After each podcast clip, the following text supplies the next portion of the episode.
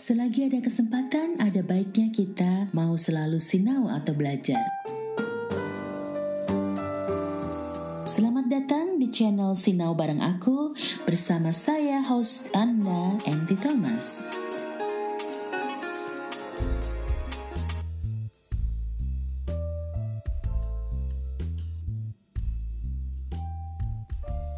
Konco setia sinau bareng aku yang saya kasihi Di mana pun kalian berada. Semoga Anda berada dalam keadaan sehat.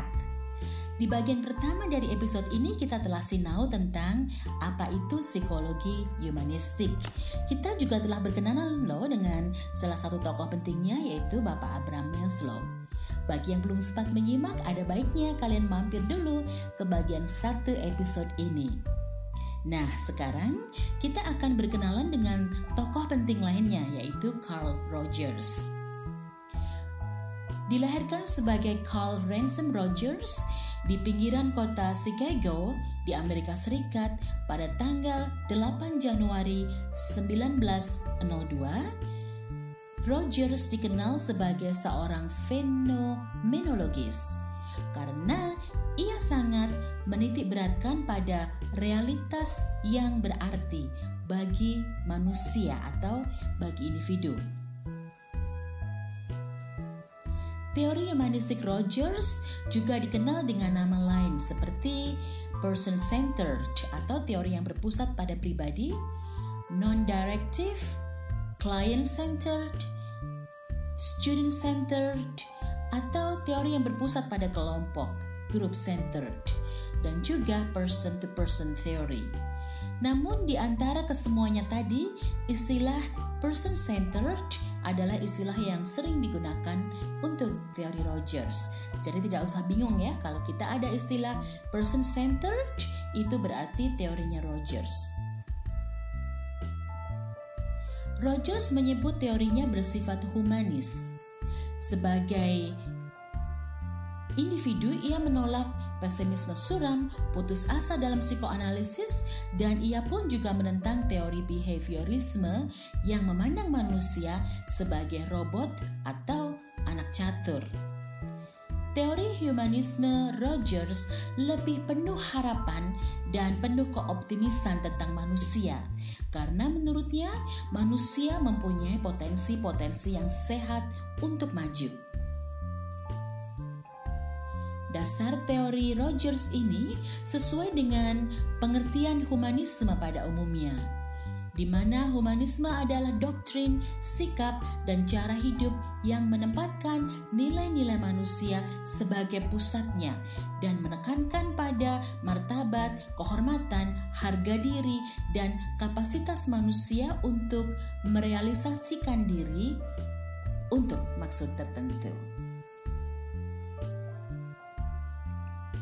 Seperti rekan humanisnya Abraham Maslow, Roger juga percaya bahwa manusia terutama didorong oleh motivasi untuk mengaktualisasikan atau mencapai potensi penuh mereka. Jadi ada motivasi di dalam diri manusia yang mendorong mereka untuk mencapai potensi penuh diri mereka sendiri. Namun, orang-orang tersebut, orang-orang berpotensi tersebut yang mempunyai motivasi untuk meraih potensinya itu dibatasi oleh lingkungan mereka, sehingga mereka hanya akan dapat mengaktualisasikan diri mereka jika lingkungan mendukung mereka. Jadi, mereka tidak didikte oleh lingkungan, tetapi mereka didorong oleh motivasi dari dalam yang pelaksanaannya akan ditentukan oleh lingkungan di sekitar mereka. Carl Rogers mengembangkan teorinya dari penelitiannya bersama pasien dan bersama klien di klinik yang didirikannya. Dia merasa terkesan dengan apa yang ia lihat saat kecenderungan bawaan individu bergerak ke arah pertumbuhan, kematangan, dan perubahan positif. Rogers yakin bahwa kekuatan dasar yang memotivasi organisme adalah kecenderungan untuk beraktualisasi, yaitu suatu kecenderungan ke arah pemenuhan atau mengaktualisasi semua kapasitas yang dimiliki oleh organisme. Menurutnya, organisme yang tumbuh itu mencari cara untuk memenuhi potensinya di dalam batas-batas hereditasnya. Jadi, seseorang mungkin tidak selalu dengan jelas merasakan tindakan mana yang menyebabkan pertumbuhan dan tindakan mana yang regresif. Tetapi, jika itu jelas, individu memilih untuk tumbuh ketimbang untuk mundur atau regresi. Rogers tidak menyangkal sebenarnya bahwa terdapat kebutuhan lain. Sebagian darinya adalah kebutuhan biologis, tetapi ia memandang bahwa semuanya itu patuh kepada motivasi motivasi organisme untuk meningkatkan dirinya. Jadi menurut Rogers, ada memang kebutuhan, tetapi kebutuhan itu tunduk kepada motivasi-motivasi individu itu sendiri.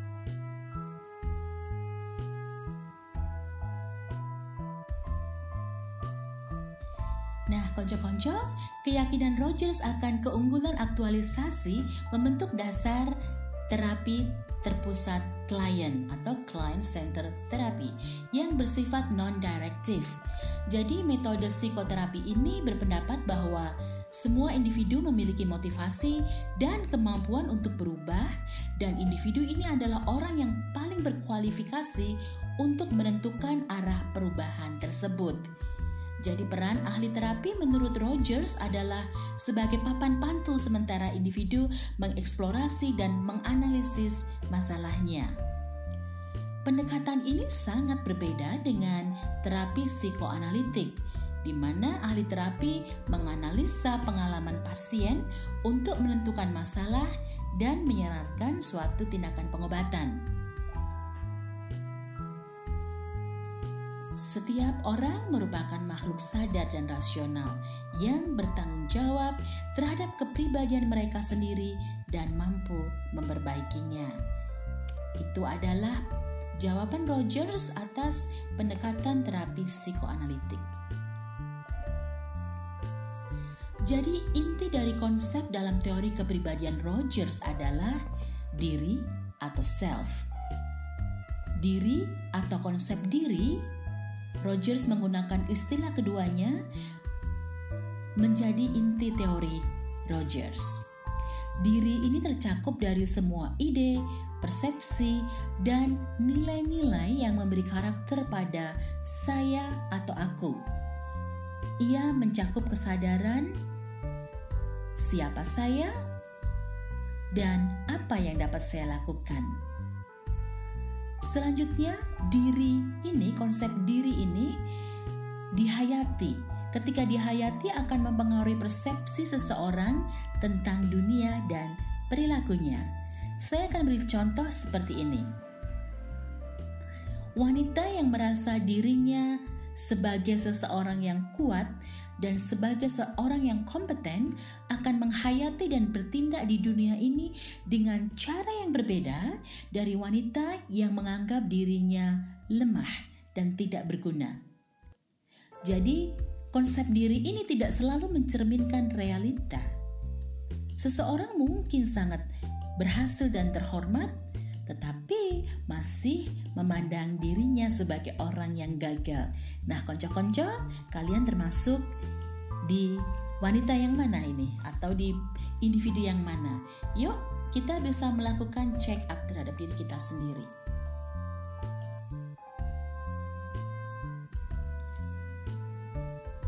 Nah, sekarang kita akan lihat lagi pandangan Rogers yang lain. Dia menilai bahwa individu menilai setiap pengalaman berkaitan dengan konsep diri. Jadi, menurutnya, orang ingin bertindak dalam cara yang konsisten dengan citra dirinya. Pengalaman dan perasaan yang tidak konsisten akan mengancam dirinya dan tidak diterima oleh kesadaran. Ini sebenarnya pada dasarnya adalah konsep represi Freud, namun Rogers menganggap represi tersebut tidak diperlukan atau sifatnya tidak permanen. Sedangkan berkebalikannya dengan Freud, Freud mengatakan depresi tidak dapat dihindari dan sebagian aspek pengalaman individu selalu akan tetap berada di bawah sadar. Rogers menentangnya dan mengatakan bahwa itu tidak diperlukan atau apabila ada itu tidak akan bersifat permanen. Kita semakin melihat ya pertentangan antara teori psikoanalisa dan teori pendekatan humanistiknya dari Carl Rogers.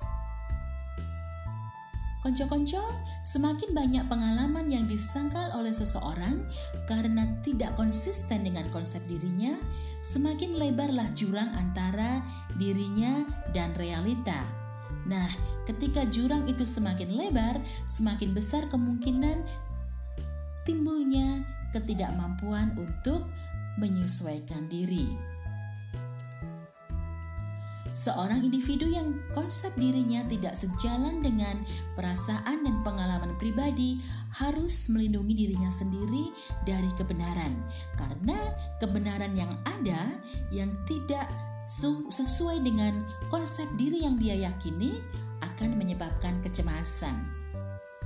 Nah, jika ketidaksesuaian ini menjadi terlalu besar, pertahanan diri akan melemah dan mungkin runtuh menyebabkan kecemasan yang berat atau gangguan emosional lainnya. Namun sebaliknya, orang yang mampu menyesuaikan diri memiliki konsep diri yang konsisten dengan pikiran, pengalaman, dan perilakunya. Dirinya tidak kaku tetapi fleksibel, dan ia dapat berubah saat ia mengasimilasi pengalaman dan ide-ide yang baru. Jadi bisa kita jelaskan secara ulang begini. Kalau ada seseorang yang konsep dirinya itu tidak konsisten atau tidak sejalan dengan perasaan dan pengalaman pribadinya, ada kemungkinan orang itu akan menjadi cemas karena ia harus melindungi dirinya dari kebenaran fakta, dari kebenaran perasaan-perasaan dan pengalaman pribadinya. Kebalikannya, orang yang memiliki konsep diri yang konsisten dengan pikiran, pengalaman, dan perilakunya, ia akan mampu menyesuaikan diri.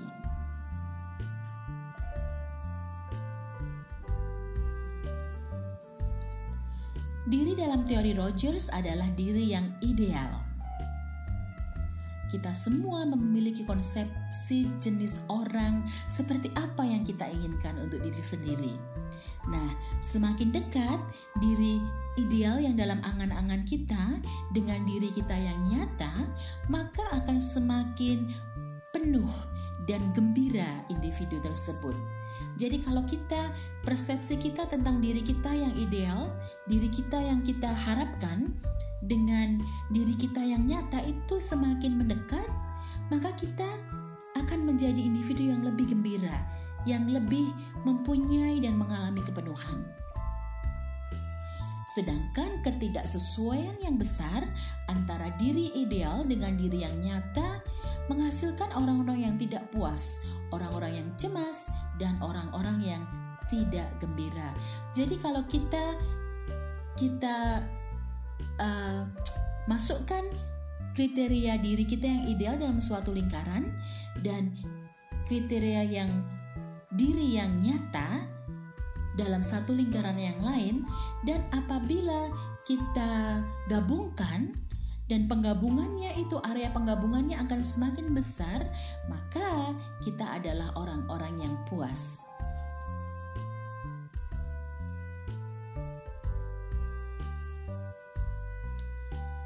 Jadi konco-konco, dua jenis ketidaksesuaian menurut Rogers dapat terjadi. Yang pertama, antara diri dan pengalaman realita. Yang kedua, antara diri dan diri yang ideal. Rogers memiliki beberapa hipotesis tentang bagaimana ketidaksesuaian ini dapat berkembang. Yang jelas kita dapat belajar dari teori Rogers ini bahwa orang memiliki kemungkinan untuk menjadi sepenuhnya fungsional jika mereka dibesarkan dengan penghargaan positif tanpa syarat atau unconditional positive regard. Jadi ini pentingnya buat uh, para orang tua, buat para sahabat, para teman, buat para atasan. Pentingnya memberikan penghargaan yang positif tanpa syarat atau conditional positive regard ini.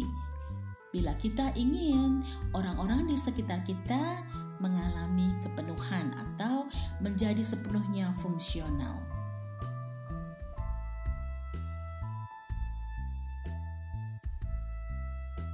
Konco-konco jika kita sebagai orang tua atau sebagai guru atau sebagai kawan hanya memberikan penghargaan positif dengan syarat atau conditional positive regard seperti kita menilai seseorang hanya jika ia bertindak, berpikir atau berperasaan dengan benar sesuai dengan kriteria kita maka seseorang tersebut sebagian besar adalah anak ini ya kemungkinan mengalami distorsi dalam konsep dirinya. Karena ini penting buat para orang tua dan para guru. Selain penerimaan, anak yang bertumbuh sehat membutuhkan iklim pengasuhan yang penuh keterbukaan dan empati. Menurut Rogers, sebagaimana manusia diterima dan dihargai, mereka cenderung untuk mengembangkan sikap yang lebih positif terhadap diri sendiri jadi kalau kita ingin anak-anak kita, kita ingin calon anak-anak kita kelak, kita ingin anak didik kita mempunyai sikap yang positif terhadap diri mereka, berkembang sesuai dengan potensi penuh yang mereka miliki, kita harus belajar untuk menerima dan menghargai mereka tanpa syarat, mengasihi mereka tanpa syarat.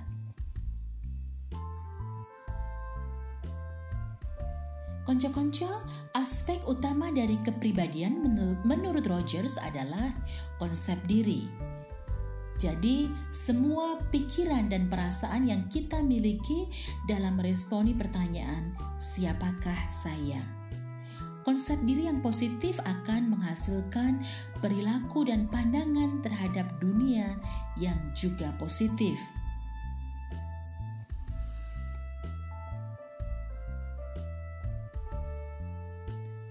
Sedangkan konsep aktualisasi diri menurut Roger adalah orang yang berfungsi sepenuhnya.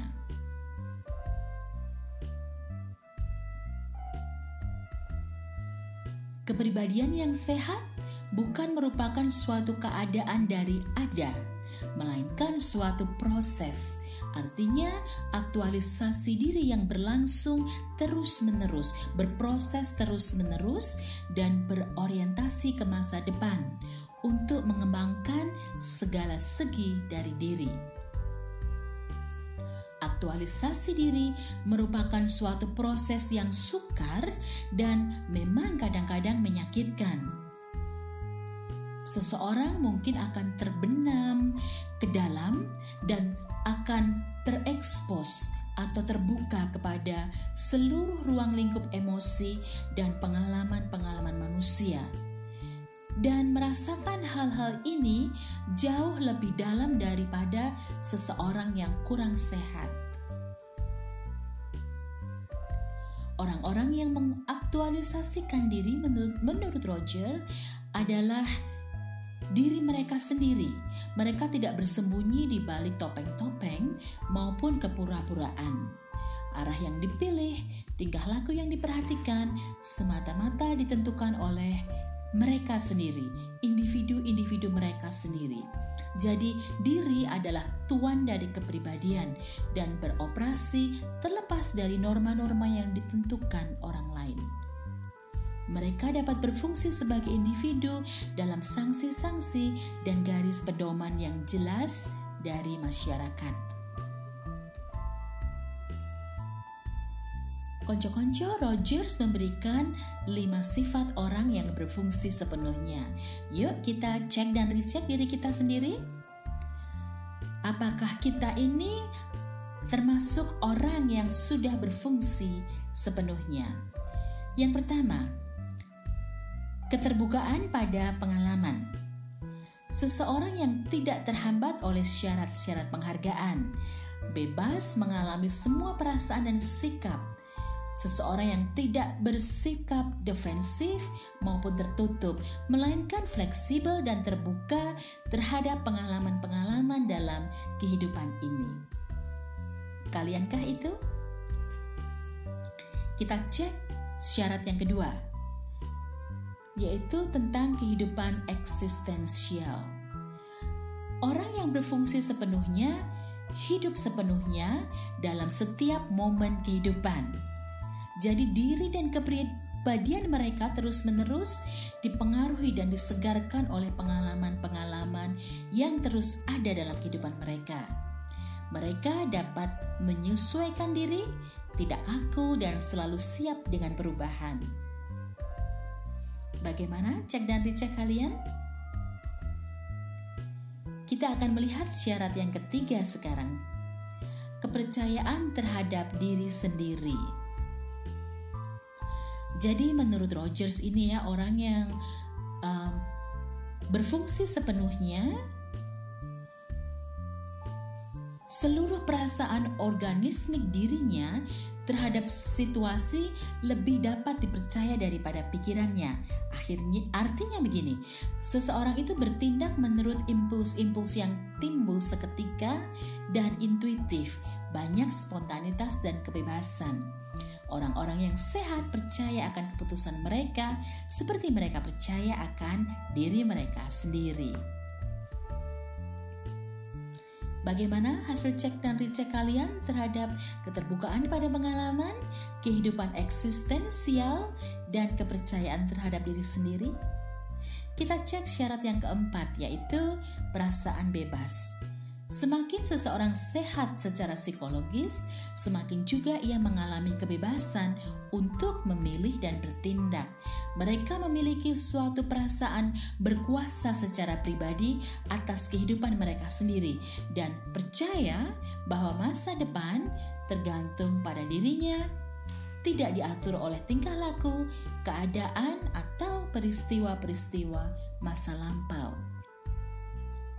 Nah, karena merasa bebas dan berkuasa, maka orang yang sehat melihat banyak pilihan dalam kehidupan dan merasa mampu melakukan apa saja yang mungkin ingin mereka lakukan. Termasuk Andakah itu?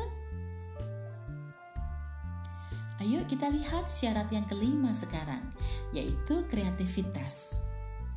Semua orang yang berfungsi sepenuhnya sangat kreatif.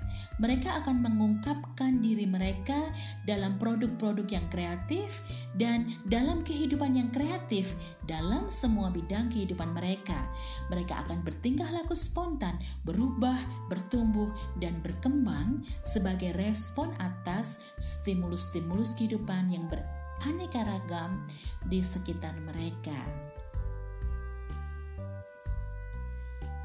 Konco-konco, Rogers meyakini bahwa orang-orang yang berfungsi sepenuhnya lebih mampu menyesuaikan diri dan bertahan terhadap perubahan-perubahan drastis dalam kondisi-kondisi lingkungan.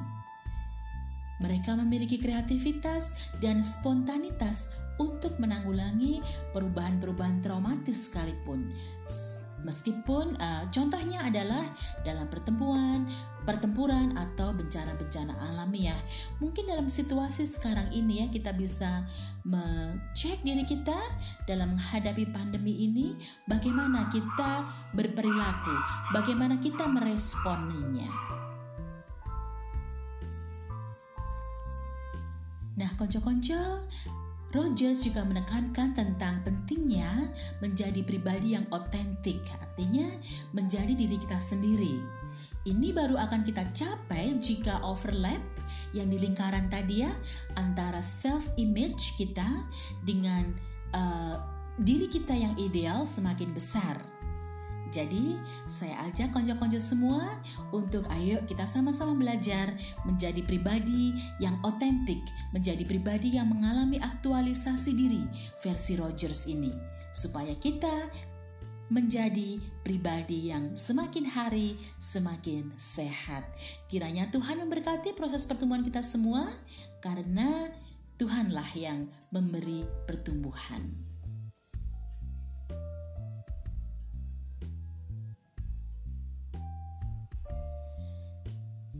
Nah, konco-konco, sekian paparan saya. Semoga bermanfaat. Terima kasih kepada Ibu Esther Cahya yang mengizinkan saya untuk memakai goresan catatan beliau untuk acuan bahan podcast kali ini.